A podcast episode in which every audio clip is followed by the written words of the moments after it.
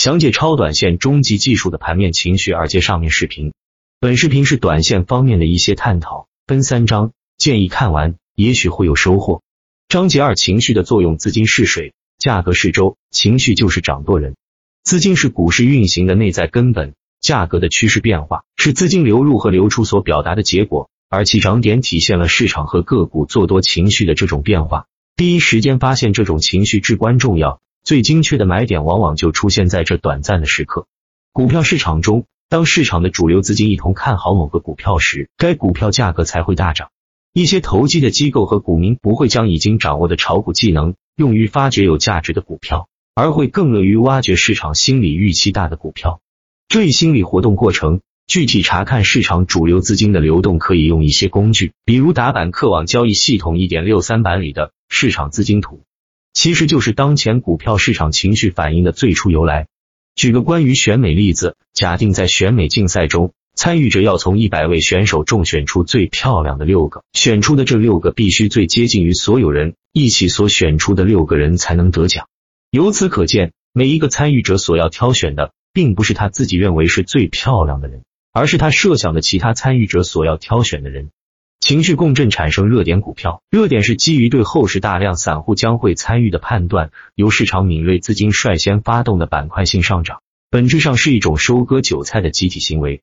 美国华尔街流行这样一句话：市场一定会用一切办法来证明大多数人是错的，输家不但从数量上还是资金量都要远远超过赢家，便成为股票市场正常运转的前提条件。股票炒作的推演，对热点的理解就是情绪形成趋势基础。关键一点是需要共振，需要市场共识，形成羊群效应是市场活跃的标志，最激发市场人气。尤其是那些具有明星效应的龙头股，受到各路资金追捧，体现着最强的赚钱情绪效应。而技术分析只是研判趋势是否能持续，是否会改变而已。短线交易大师作者奥弗利和格雷格说：“跟踪钱的足迹，钱是交易者最终的朋友。”在控制了自己的感情后，就可以利用他人的情绪获得利润。通过观察日常价格波动、放量和市场噪声等蛛丝马迹来寻找获利机会。认真选择股票比任何止损体系在控制风险方面的效果都好。热点的持续性和市场情绪相关，筹码快速扩散和市场情绪高涨是热点消退的主要原因。而走势良好但存在市场分歧和争议的板块，则具备筹码不易扩散的优点。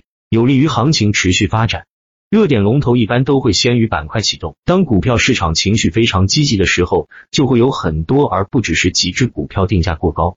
在一个有效市场中，投资者很快就能发现定价过高或定价过低的股票，并会购买后者，卖空前者。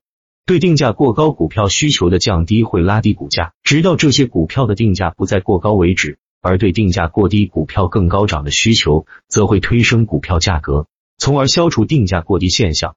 股票炒作情绪的合力作用是最大的，而对这种合力的感知理解为三种：第一种是点火造势者，打破筹码供求平衡，使股价迅速走强；第二种是借势跟进者，贡献合力的同时，享受的快感也最强；第三种是后知后觉者，出现在多头力量的末端，容易高位站岗套牢。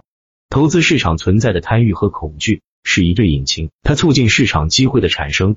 短线交易者就是在靠近支撑位和阻力位的地方进行操作，在板块热度和市场情绪的带动下，个股会轮番打涨停板助涨趋势，强势特征会在充分换手的过程中得到维持，市场成本一路抬高，直到接到最后一棒。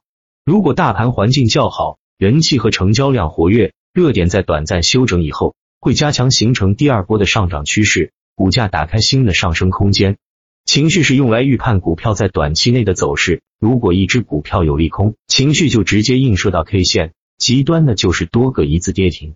如果一个股票情绪是有内在驱动与利好，那必然是股价的上涨。情绪在交易中是至关重要。如果我们能利用情绪，可以在日内做大概率正确的预判，并由此大幅获利。未完待续，看下集在抖音主页。